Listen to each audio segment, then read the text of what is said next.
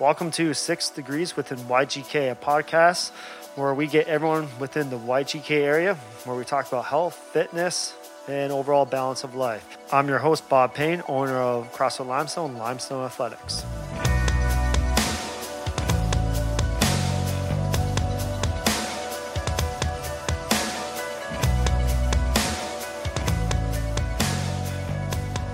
Rob, thank you so much for jumping on, man. Yeah, of course. Thanks for having me. So you're down in the Bahamas right now, right? Yes. Yes. Okay. So, what, like, what got you down there? Because because it's with rowing too. You're coaching rowing down there.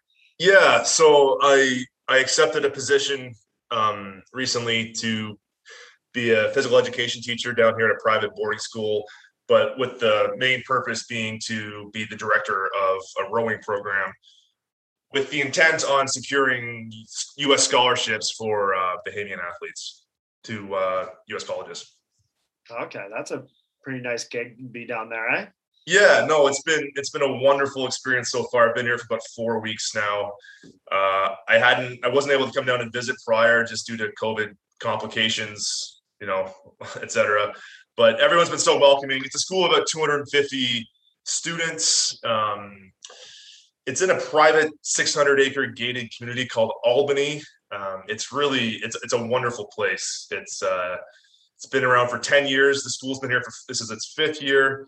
Uh, it's a pretty special place, which um which I didn't really like. I, like I said, I, I didn't know what I was getting myself into when I had accepted this position. It was a bit of a roll in the dice, but it's been a good move so far.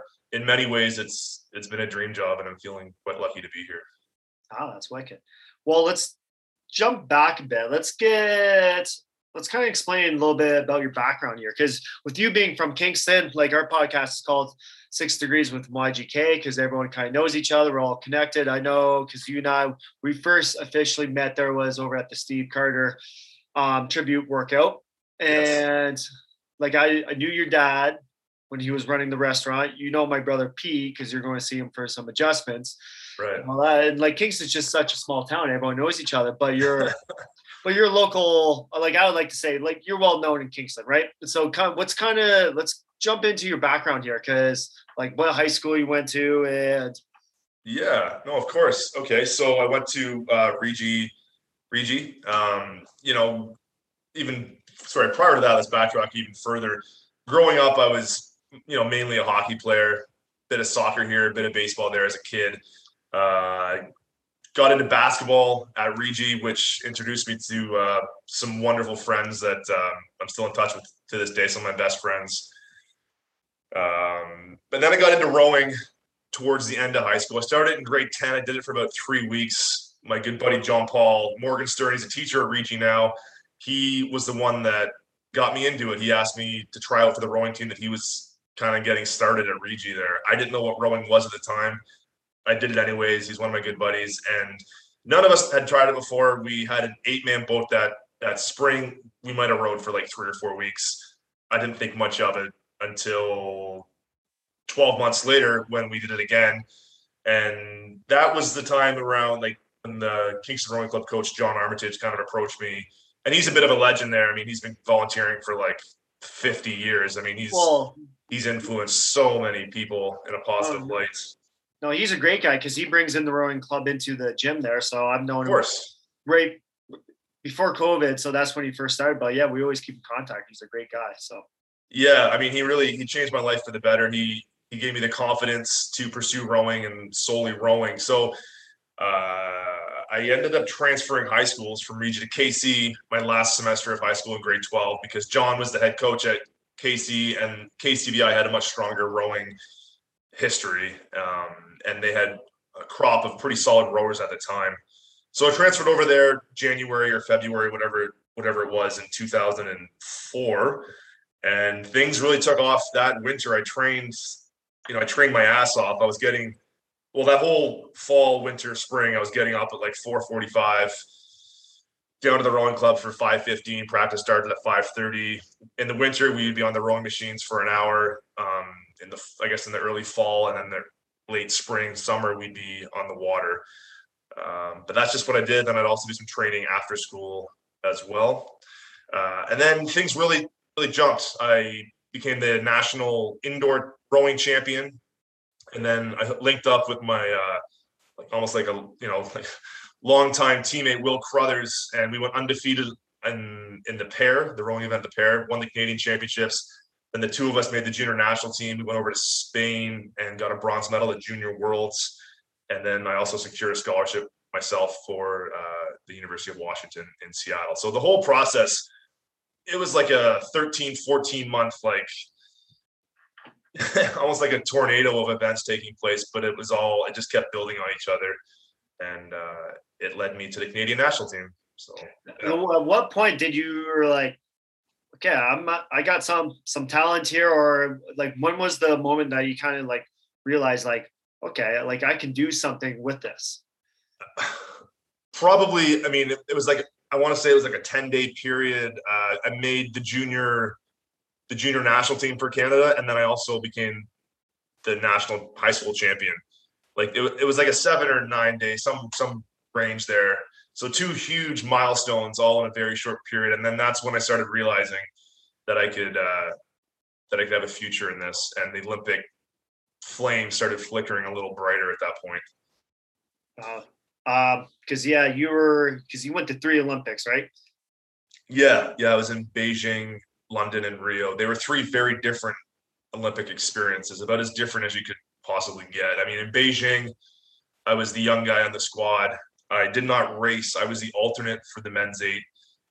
Now that crew of those eight guys, they were a um, a veteran core of guys that had a disappointing Athens experience four years prior. So they came back older, wiser, faster, and I got to be the witness to them. You know, just taking nothing but like they were they were so hell bent on the gold medal, and I got to witness all of that. And in some sports you get a gold medal for being the alternate or the spare. Like you know the men's like ice hockey in the winter, like the backup goalies will get a gold medal, for example, or whatever medal. Yeah. Uh, rowing, that's not the case, and that's that's fine. That's just the way it is. So, anyways, Beijing was a good eye-opening experience for me. And uh, you know, flash forward four years later, London, we go in as the reigning world record holders. We are we're the bronze medalists at the World Championships the year prior. And we this is still the eight man, right? Yes, yes. This is back when Canada was still producing uh, eight man boats, and to a very high degree too. They had a strong reputation. Uh, so we were we were pretty fast. We knew we were fast, and then we had a horrendous first race in the heat in London, like just dead last by a mile. It was just a complete blow up. Uh, we were able to compose ourselves in the next race in the repechage to, to uh, qualify for the final. Then we had the race of our lives to secure the silver medal. The Germans ended up winning the gold that day. They went undefeated for four years. That was the first time uh, a men's eight had ever gone four years undefeated. And those guys were literally the cream of the crop. They were a great group of guys, and we ended up partying with them afterwards for quite a bit. They're just really fantastic guys. They're very complimentary on on our silver medal success. And then again in Rio, um, we were late to qualify, so we failed to qualify the summer prior at the World Championship. So we had to do this thing called the Regatta of Death. Mm-hmm. It's the last chance qualifier. Basically, you have to be first or second in your given event to qualify for the Olympics in it's like the month of June. So it's just prior to the Olympics. And in many ways, the stress and the pressure is much higher at that regatta than than the Olympics itself. Because I mean, you can train for four years and get to that that last chance regatta, and then should you fail, you don't even get to go to the Olympics, let alone compete for a medal. So the stakes are very high. Uh, we ended up qualifying However, and then in Rio, disaster struck our crew and it struck my oar, to be specific, my my starboard oar. Um, caught a crab, that's what we call it in the sports. It's basically when your oar, your blade dives down into the water and uh, it's, it's it's essentially like throwing an anchor out over a boat. Like you're you're done. Like there's no chance you're gonna catch up. And then we weren't able to recover and get ourselves into the final. So our Olympics was um, essentially over. We ended up racing a B. It's a B final, but it's it's not very fun to race a B final at the Olympics if you could if you could imagine. Well, no, it would be like playing for I guess like in the world hockey championships, it would be playing for like fifth place, right? Exactly. It's no one it's really, really mentally challenging to get up for it and go through the motions to uh, prepare yourself to race. And uh, you know, we did our best as everyone, all the other crews did as well. But uh, you know, as I as I said, it, it was three very different Olympic um, Team Canada experiences. No, that's crazy because it is. Now, let's go back to the 08, which was the first one. Now, yeah. you were able to train with all those guys the whole time, right? Yes. Yeah. Now, because you sent me that video of you guys in the life there, or was that after? Because you sent me that long video. Yeah. So that long video, that was that was basically our training lifestyle from 2013 to 2016. Okay, okay. Well, then, yeah. okay, I mixed that up. But so you sent me some of your workouts. So back then, from 2004 to 2012, you wrote out that you were doing 18 workouts a week, six days a week. Yes. Yeah. And like it was more intense there. And Like, and then you flipped over from 2012 to 2016 to where you can start doing more volume. Like basically, your whole life is just wake up and you train. yeah, it, it it was, and looking back on it now, I don't know how I did it, how we did it. It just kind of we real we we normalized it. It just that was the only option. That's all we knew. Um, you know, the the first summer I started training full time with the senior national team was uh, I was 19 years old and it was the worst summer of my life. I was hated like every a big shock to your body. Like oh, I was ill prepared. I wasn't yet physically or even mentally prepared to go into that almost like war zone. Uh, it was, you know, it's, it's three competitive workouts every day in a, a power endurance sport. I mean, it, it hurts. Like it, you're, you're always tired. You're always hungry. Your hands are always covered in blisters. Um, you just, you see, you feel like you could sleep for like, like five days straight and you still wouldn't have enough rest.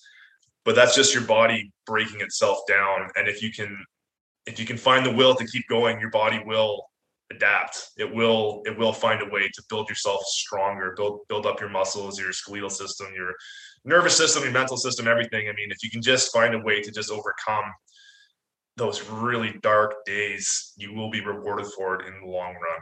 At least that's that's my experience. That was my experience. Now, I guess at that time, because you would have had all those veterans in there, so you're kind of just trying to play keep up with them too, right? Yeah, I mean, I had, I had in high school, I'd watch these guys win world championship gold medals. I'd watch them race at the Olympics, and then very quickly, I'm I'm, tra- I'm their training partner, and uh, I'm getting beat up like every day. Like I'm getting smoked. Like I am dead last like every single training session. Sometimes it's not even close. Sometimes it's like they would start the next training. We call them training runs. It's about a two and a half kilometers. You spin two and a half kilometers they would start and I w- I'd still be trying to catch up to them on the first one. So I was I was out of my league, but I think the coaches saw that I had some potential, so they really they really pushed me that summer, and uh, I made it. I made a big jump um, in my physiology that that summer. I really uh, went leaps and bounds. I went back to the University of Washington for my second year, my, my sophomore year, and I was able to elevate my game and make the make the make the varsity boat that year and kind of take a leadership role in the team as a as a younger student athlete at the time. Now during that time, like in that beginning phase of like going from like say amateur into like hitting that elite status, was there a lot of times where you just want to quit, or was this oh like okay, God. I'm going for a greater thing here? Like what was oh. the mind frame? Yeah, no, I mean I. it, it sounds kind of bizarre to say it right now, but I, I I wanted to quit more than I wanted to have success sometimes. I mean, I I'm laughing about it now, but I just think of all the mornings my alarm would go off. It was more of a sociable hour as when you when it becomes your your job. We would meet at 7:30 most mornings, so it's a bit more sociable opposed to the high school, university, you know, 5:30 a.m. days. But you know, your alarm's still going off at 6 6:30 a.m. whatever it may be, and I just remember, especially I remember a chunk of time, and I think it was the winter of 2014 there was like three or four months in a row in the winter when it's pouring rain in victoria bc and we're just in a training cycle that's just heavy volume and you just you just can't get enough rest you can't get enough calories you're always tired and hungry i'm just what am i doing this for i really there were some dark days there for a while but well especially at that age because uh, you got a lot of buddies say from high school and stuff they're all hanging out the park yeah. and stuff like that you can't go do that. Because like if you go have a couple pints there, you have a night, like you're getting up, you're grinding right back. Yeah, no, there really wasn't any pint nights. I mean, maybe the odd beer on a Saturday night if we had the next day off. Um, I think I, I think I added up. It was like 28 weddings I missed over the course of my, um, you know, rowing career, which was about two or three a summer on average. Yeah. And yeah, you know, my buddies, they're moving on with their lives. They're getting their careers started. They're getting families started. Um, they're making money. You know, that's another big thing. Rowing, you know, no one, no one is going and getting into rowing for fame or fortune. It's just, it's just not one of those sports. So, you know, you're in your early 20s. That's one thing to be living in a house in a basement with like three or four other guys. But then when you're in your later 20s, it starts to get real and uh, it doesn't become as fun anymore. Um, so you got to find ways around that. Uh, but uh, yeah, no, I mean, I'm, I'm I'm glad I I'm glad I was able to stick with it and see through till um, till the Rio Olympics. But it uh, it was definitely I found it more of a challenge the older I got to to stick with the team. Now, is that more from a mental side or just from your body take just taking the abuse? A bit of both, I guess. Uh, I I suffered. I had a, I had some bad back problems, um, especially as I as my career continued. I think it stemmed from poor rowing technique in my younger years and just not taking care of my body, not not understanding what I was doing to my body at the time as I was as I was training. Um, luckily, the coaches leading into Rio they they acknowledged this and they allowed me to adapt my training. I did a lot more cycling opposed to um, spending time on the rowing machine, which which allowed me to continue my training on the water, uh, which is ultimately the, most important aspect of of what we do. Uh, we do a lot of dry land training. We did a lot of dry land training, I should say. Um, like a lot of days in the gym, a lot of a lot of weights, and um, a lot of time spent on the rowing machine like um, every Friday afternoon for our it was our fourth workout of the day. Fridays were our heavy days. We would do five by six kilometers with three minutes rest in between. And we were instructed to be at a certain lactate level. So in between each six kilometer training piece, you know, we get the three minute break, but in that three minute break, while you're trying to drink water or eat a power bar, banana, whatever it may be, they're they're testing our blood lactate levels and they're telling us if we have to go harder or ease up a little bit on the throttle but those those 30 kilometer sessions were were very challenging at the end of a at the end of a long week. What would have been your pace time on those? So we'd be at we'd be rate capped at I think it was 20 strokes a minute. So rowing, I mean, like 80% of the training is at a low a low stroke rate. So yeah. 20 strokes a minute to allow yourself lots of time to recover on the slide as you go up to the catch. Um, I would say the team average, most guys were anywhere between one minute and 43 seconds per 500 up to one minute and 47 seconds per 500. So I'm, I'm not sure what the wattage was or even like the calories per hour, but the, we would always go by, yeah, 500 meter split times. Yeah, no, that makes a lot of sense to me. No, um, that just sounds painful. Like what? Oh. Like, some of the videos you sent me, they're like because um, on the one long video that you had, because you had the three YouTube videos. So just for anyone listening, Rob sent me some like background training videos, right? Um, on the one long video, had all you guys on the rowers. You guys just at the end of it, it's just trying to get your feet on done. Like I kind of know that feeling, but not anywhere to the extent of you guys would be doing. But you guys had the snorkels on because you're doing your um, testing there, and like just ripping it off. I think there was one great photo or maybe video of someone just giving the middle finger to the coach just because they're so burnt out at the end there, right? Yeah, that was that was quite common. I mean, you know, especially when the intensity would go up in the training, like the rates would go up higher. Um, the intensity would go up and then the lactate goes up with that. And then the emotion the true emotions really would boil over sometimes. I mean it wasn't uncommon to see you know grown men just like just absolutely just screaming at each other on the lake just for the slightest of issues. Yeah.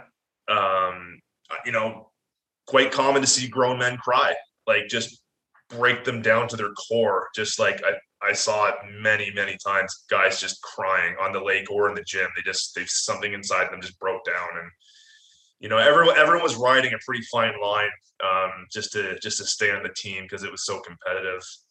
And I mean, the pressure got to a lot of guys over over the years. Oh, for sure. I think um, that's completely normal. If you're not having those emotions come out, then there's something almost wrong with you, right? Yeah. I mean, I I kind of toward like I always liked that if you were if you were enjoying the training, like if you're really loving the training, then you're probably not training hard enough. Yeah. That was kind of the way I approached it. Some guys are probably different, but for me, that's how I like to attack every every training session or every training week. Yeah. Now, where did you like learn to build that grit? Because like rowers are infamous for their grit levels. Like they can just go in the pain cave and mm-hmm. just hold on. Like, is that part of training that everyone has learned, or do the ones who have like a stronger grit level, like a higher grit level, like they they're the ones that just get don't get weeded out. They survive. Like we're like yeah different for everyone. Like where I mean, did you get your grit? A, a, common saying, I mean, this isn't just in the rowing world. This is just across the board. I mean, it, hard work beats talent when talent doesn't work hard. I mean, I, I saw some absolute specimens come through the training center. I'm talking like six foot seven, like 230 pounds, chiseled men with physiology, yeah. just genetic freaks. And they didn't have the most important aspect, which was just the work ethic, or even just to manage the discomforts of the training, or even on another level, to manage that scale of putting down four years of your life to achieve, you know, one collective goal on one day. I mean, a lot of things have to go right to survive those four years to set yourself up to be in the right event and the right crew with the right, you know, team and the boats and the weather and like there's a lot of things should go right. The the better crews, the best crews usually do win. Um, with it being an outdoor sport, there is a bit of luck in some regards in terms of you know wind and current and stuff like that. Um, but no, back to your original point. Sorry, I got a little sidetracked there. Oh, yeah, I don't know where I got my grit from. Um, I don't know. Maybe just teammates as I was growing up. I saw the way some guys approach sports in high school, and I wanted to mirror that. Uh, you know, my, my dad had me working at a very young age. He owned an auto wrecking yard in Kingston, McAdoo's Auto Parts, and uh, he had me out there when I was 10 years old picking up steel all summer long. Like, yeah. so I don't know. Maybe that had something to do with it. Wow. Um, yeah, looking back into some of your stories there, because you had um, what was that coach there, Mike Spracklen? Spracklen, am I saying it right? Yeah, Mike Spracklen. Yeah. Yeah, so he seems to have a pretty big resume of oh. there too. Yeah, I mean he, yeah, he is. um He's one of the best rowing coaches ever. So just give a quick background of who he is, just for people listening. Yeah, sure. He is. Um, so he was the Canadian rowing coach um, in the early 1990s. Actually, he he came over to Canada from from Great Britain, and uh, he led the Canadian men's eight to a gold medal in Barcelona. He also coached Silken Laumann to a bronze medal. That I mean, I'm not sure if anyone's familiar listening, but she had a a massive impact and race and performance in the 1992 Olympics in the women's single after nearly having her leg cut off in a in a horrific accident um, like six or seven weeks prior.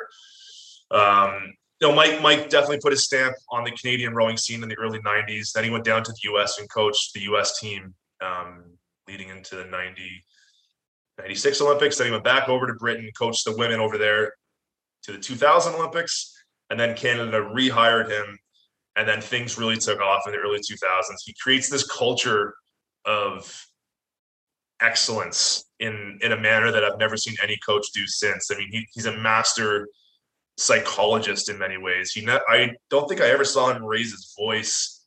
He's an old British man. I mean, I don't know how old he is at the, at the time when he was coaching us. He was he was in his 70s, mid 70s.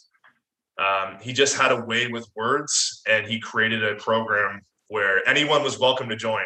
Absolutely anybody could show up in the country, um, and basically guys would just weed themselves out within days or even a week um, if they didn't have what it takes. So it was a very open, open training center, but it was one that very few could could hang on to. Um, so, anyways, it's very unfortunate. Um, even with our silver medal, um, performance in the 2012 Olympics, rowing Canada, Sport Canada, whatever the powers above above us, they they did not rehire him, and the sport of rowing, at least on the men's side, hasn't really been able to recover ever since. The women have just recently had, you know, monumental success. The women's eight won a gold medal and a bronze medal in Tokyo. Is a phenomenal performance by them.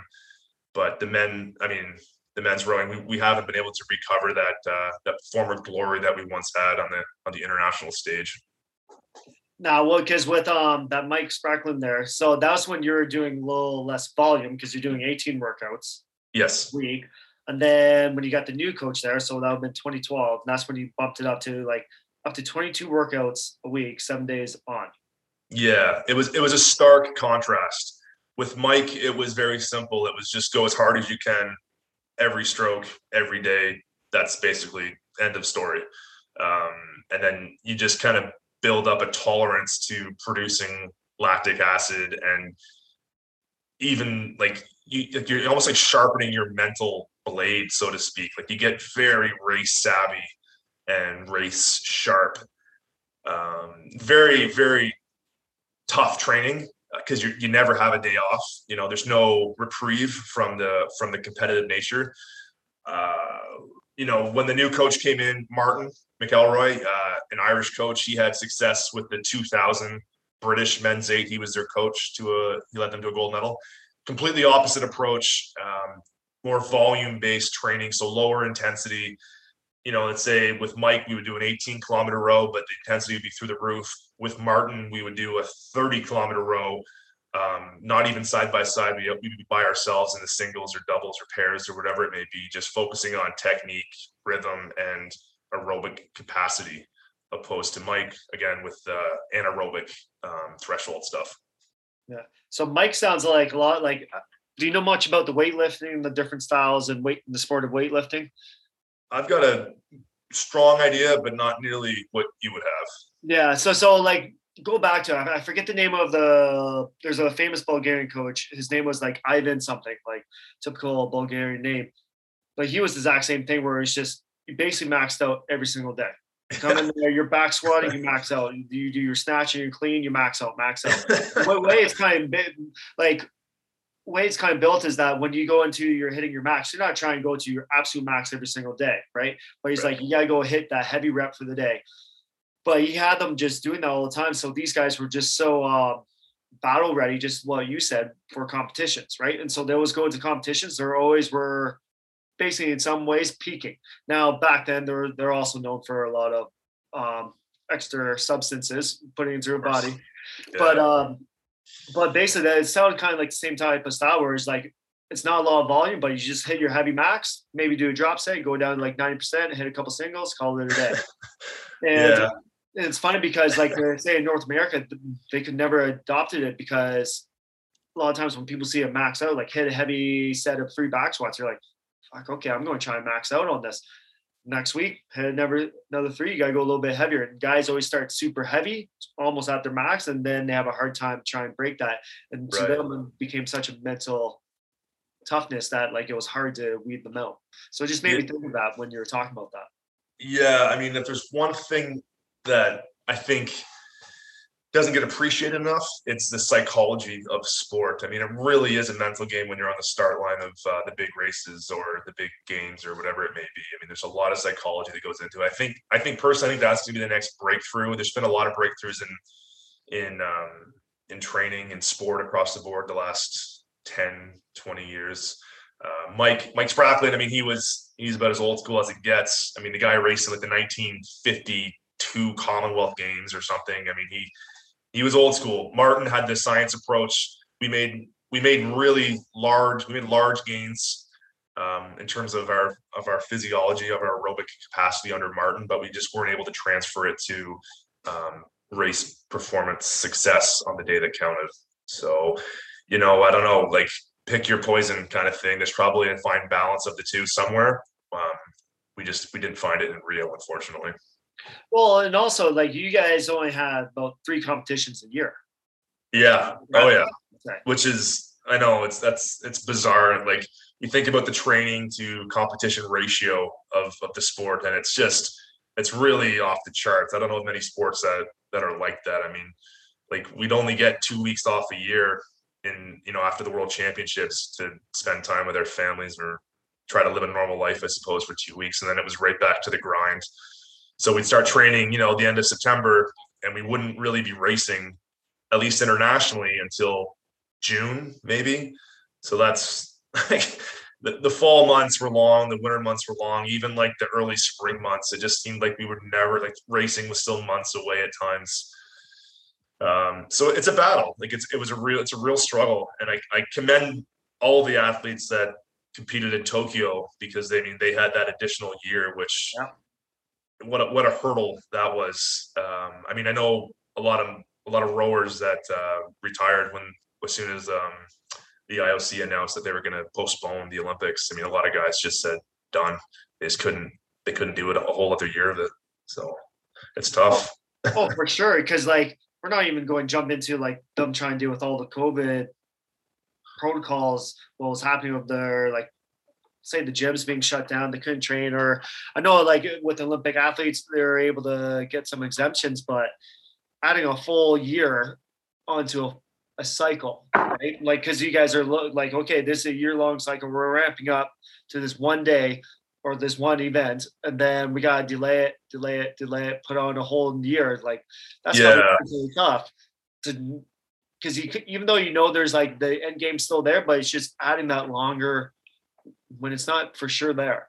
Yeah, I mean, and on an even greater level, they didn't even know with certainty that it was going to go on. I mean, exactly. The media, it seems every Olympic Games, most often the Summer Games, because it's, it's it's quite large. I mean, it's four times as big as the Winter Games, but a lot the media focuses on one negative aspect of the upcoming games. You know, and in Athens in 2004, it was that the economy couldn't support it. In Beijing, it was the Tibetan protests. In London, it was terrorist attack. In Rio, it was the Zika virus and then Tokyo obviously was COVID. Like it seems like the media just goes all in on one negative worldwide phenomenon or whatever it may be, and it, it creates a lot of anxiety for the rowers because I mean, there's always every four years there's these big murmurs and rumors of a protests or um, you know a boycott, and it, it's it's tough. So with COVID, you know what a what an unknown that is, and that was at the time for the athletes. They they were training weeks in advance, and there's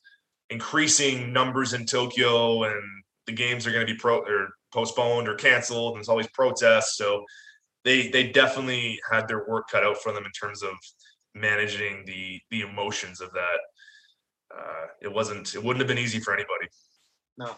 Now during like say when you're at the the three different olympics there did you guys get a lot of help from your coaches them trying to like almost shield you guys from all this negative press and be like don't worry about yes. it guys focus on the task at hand yeah. Oh, for sure. I mean, we are we're we're coached through it. Uh, I mean, I think even even in London, like it was, we all kind of agreed just to not touch any social media or even even emails. Really, just like just don't even talk to family, don't talk to anybody. Just focus on the team and the uh, and the task at hand. Because once you start reading the reports or the news media or whatever, the articles, like you just you get distracted. You can get frustrated with it if it's untrue. I mean, I definitely had some some news media's quote me, but the quote wasn't my words. You know, they weren't my words. It's, it can be frustrating. Uh, so yeah, no, we were we were coached through it, um, and then yeah, I mean, it was. It's also funny. Like it was, you know, I remember back in in Beijing, like Facebook was just coming around. I mean, even smartphones. I don't even. I don't think we had we had flip phones back then, and they hardly even worked. I mean, we just. I, I remember I brought like disposable cameras with me to Beijing to take photos um, four years later, Facebook is all the rage, and the smartphones are coming out. The iPhone four, and then Rio, it's like Twitter, Facebook, Instagram, like the social media storm just grew each quadrennial. So I don't know what it was like in Tokyo for the athletes, but I imagine it was even even greater. So uh, that's crazy. Um, with the Olympics, what would have been each one like if there's opportunity to take something away from a learning perspective, because like our big thing at the gym is um, train for adversity, and when things go wrong, use that as opportunity, right? From each Olympics, was there like one key learning like lesson that you take away from each one? Um, yeah. So what I really what I witnessed with the Beijing guys was um, they weren't they weren't interested in the in the weeks even the months leading up to the olympics. They were the gold medal favorites going into beijing. They had no interest in any media scrums or reporters nothing. I mean they didn't want to miss they didn't want to be distracted over over for anything and they weren't. They they didn't do media. They just ignored it for the most part even though the kind of media lens in the country started looking looking their way. They didn't they didn't care i think in athens four years prior they had all this success they were the reigning world champions for a couple for two years they were undefeated for two or three years or something and the media might have got them a little bit so going into beijing i witnessed them just not caring about the media. They, all they cared about was winning the gold medal. Uh, in London, what did we learn in London? Um, we were only three had three or three guys had returned, I think, for the London Olympics. So we were relatively young, immature crew. We, like I mentioned earlier, um, we we had a horrendous race. I mean, it was just a complete failure, and I think that boiled down to a lack of focus. Um, I mean, you, you can try to imagine like the pressure that's on an Olympic start line for in any in any events. It, it's it's pretty immense. It's unlike anything you could ever really imagine or experience. You can't really properly prepare yourself for it. It's there's like dozens or felt like hundreds of cameras. And there's also a dead silence. It's it's kind of eerie. It's all these large men, you know, in this in that one event, there's eight eight guys or nine guys in every boat, six boats, plus all the other people floating around. So a lot of people staring at you. It's a lot of a lot of testosterone, a lot of just a lot going on. So I don't think we had our focus going into that race. So we should have been better prepared.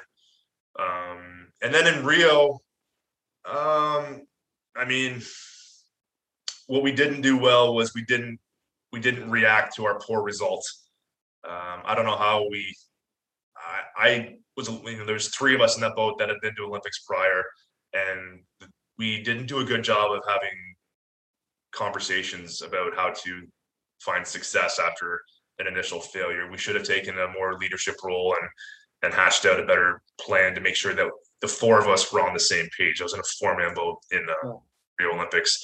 I, I regret not recognizing the severity of the situation we had put ourselves in and not um, not reacting to it accordingly. So I don't know if that answers your question or not, but oh, for sure. Like the way uh, I see it, it's like the first one there, you learn to focus on the things you can control, and then like from the last Olympics, there is just how to distract yourself and look at from a macro view, right? Yeah, yeah, yeah. and lead after that. Yeah, I mean, I think I think we we really lost a lot of our confidence in in Rio after our first race, the heat, and we were fast. I mean, we were producing medals at World Cups at the World Cups uh, that that uh, that summer prior. We knew we had the speed to hit the podium, if not even win, but we just we lost our focus going into the, our last chance race. So, I I mean, it's one of those things, you know, it's sport. That's that's life. You have good days and bad days. Yeah.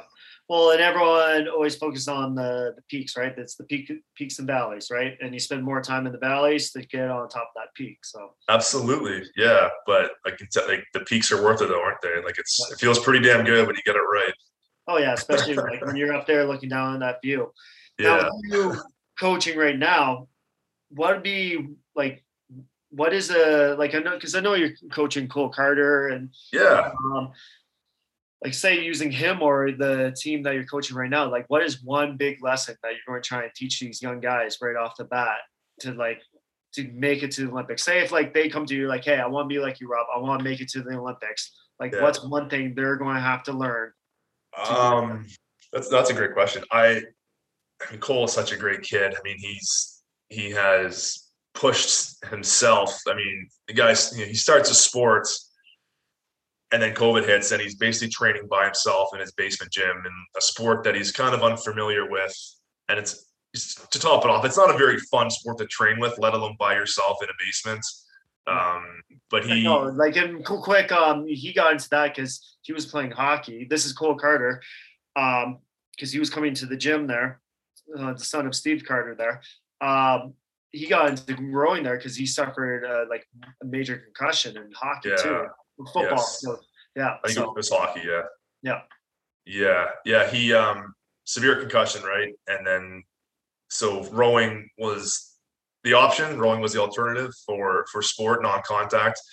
You know, I had a similar story actually. Just and which which helped me really relay my my journey to Cole is that I I also had a couple concussions in football, some minor concussions, but it was enough to deter me away from contact sport to focus on rowing. So I was able to explain my situation to Cole. I think I think he kind of absorbed that, and uh, yeah, no Cole. So Cole's just recently moved to Welland. He's made the um, the Ontario provincial team. He's training you know, part time, but it probably feels like more like full time for him right now. And then he's also just started new um, at a new high school out there.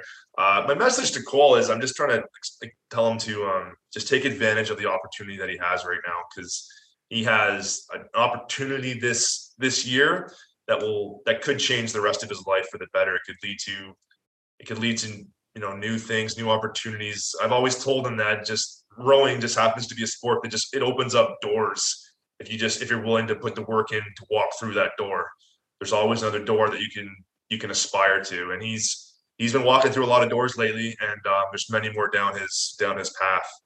Uh, with the kids here bit of a different story. Only because it's a, it's a completely blank slate here. I mean the sport of rowing doesn't exist in the bahamas.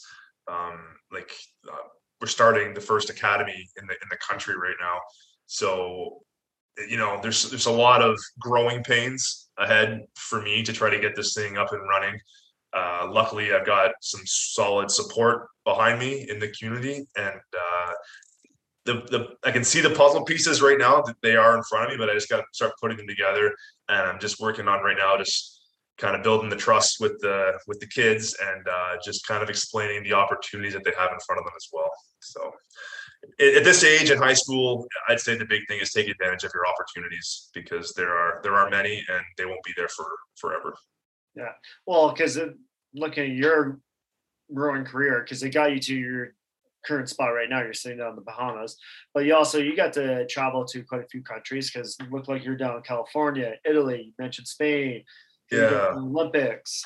So yeah, no, rowing showed me the world. I you've been to like 40 countries. Um, rowing is is a growing sport in in North America, but it's it's much bigger in Europe. It's much more. It's got a much solid, much more solid base there. Countries like France, you know, Great Britain, the Netherlands, Italy, Germany, um, even Australia, New Zealand are very strong, strong rowing nations. Um, so it's bigger in other parts of the world. So there, w- there weren't too many competitions in North America while I was on the Canadian team. In fact, in fact, there was only one, and it was the 2015 Pan Am Games, uh, which was a lot of fun. Um, that was in yeah, Toronto, right? It was in Toronto. So yeah, I got to we got to race on our, I like to call it my home course of of St. Catharines. Um, a lot of my racing in high school was done on that course, so it was a lot of fun. A lot of family, a lot of friends got to watch us race that uh, had never seen me race before, just because you know it was yeah. just kind of you know wasn't really an option whether when it's in New Zealand or wherever that we were racing yeah. with the Canadian team. So um, yeah, no, rowing is definitely a global sport, and uh, it definitely showed me a lot of the corners of the, the world. Now, one more thing I want to get into is um, I know we already talked about training. I just want to bring it back to that. What sure. would be what is like the worst workout you think you've ever done? Or if there's like, like you ever jump on the rower now and just do some casual like i assume you probably don't jump on and try and do a 2000 meter test. No no i don't i don't ever want to do one ever again. Yeah. Yeah. Um the worst the worst workout i mean that that right there could be it. Um 2000 meter tests they're they're they're terrifying for a lot like it's just such a painful painful you know experience. I mean, well, like, that's also your benchmark too. So you need to do it. Is. Uh, you can't. It's just not like another day of training. You're like, man, that was a tough workout. It's like I have to perform on game day here. Yeah, no, it's like it's often like the first or second question if if, if someone knows that you are a rower, a rower, you you have rowed in the past, they ask you what was your best 2K score. That is like one of the first questions that you will always get asked. It is it is stamped onto you. Everyone knows what you've done, and you have to you carry that around with you and it, it has a lot of weight too i mean it's it's uh it's a big number it's the olympic distance and it's one that uh, everyone can appreciate and and resonate with so the 2000 meter test we'd only do a couple a year like three and i mean the nerves were through the roof. I think I think because you knew you wanted to perform, you wanted to get a good score, but I think you also knew that it was going to hurt. You were going to have to suffer to get it. Uh, so that was that was that's one. Another one is um, I don't know. We used to do a lot of like 500 meter sprints with very short rest in between, like competitive um, like side by side, like you know, ten guys on the rowing machines. Everyone knows everyone's score, and you're basically competing to get into the eight that weekend. When I say ten guys, there's probably like fifteen or twenty guys. So that yeah. that was a tough one. Um, and then another one was just the 45 second test, just pure max effort for 45 seconds. Uh, that one would would burn a lot. Um, that's a long time too. Yeah. yeah. So yeah, so, I mean, I don't know. Like, there's there's quite a few of those tough workouts out there, but those ones come to mind off the top of my head. Now, can I ask you what what what what it, what was your best 2,000 meter time on the roar? Uh, it was it was 5:42, I believe. Yeah, so that would that would have been um, the world record is is 5:37, I think. Um, only five I think five men have ever gone under 540, like five humans ever. Yeah. So it's a pretty like the 540 barrier. It's you know it's it's pretty it's pretty extreme stuff. Um, we had a guy on our team do it, Conlin McCabe from Brockville, just you know absolute specimen. One of my best friends, um, six foot eight, 230 pounds of just muscle, and uh, yeah, he he he lit one up one day. He crushed it. Um, but yeah, no, I mean basically that this like the Olympic standard is kind of like sub six minutes. If you can go sub six minutes, you're you're rolling pretty good. Like that is a good score. Like you are you got aerobic capacity, you got you got strength, and you've got some toughness, some mental fortitude in you.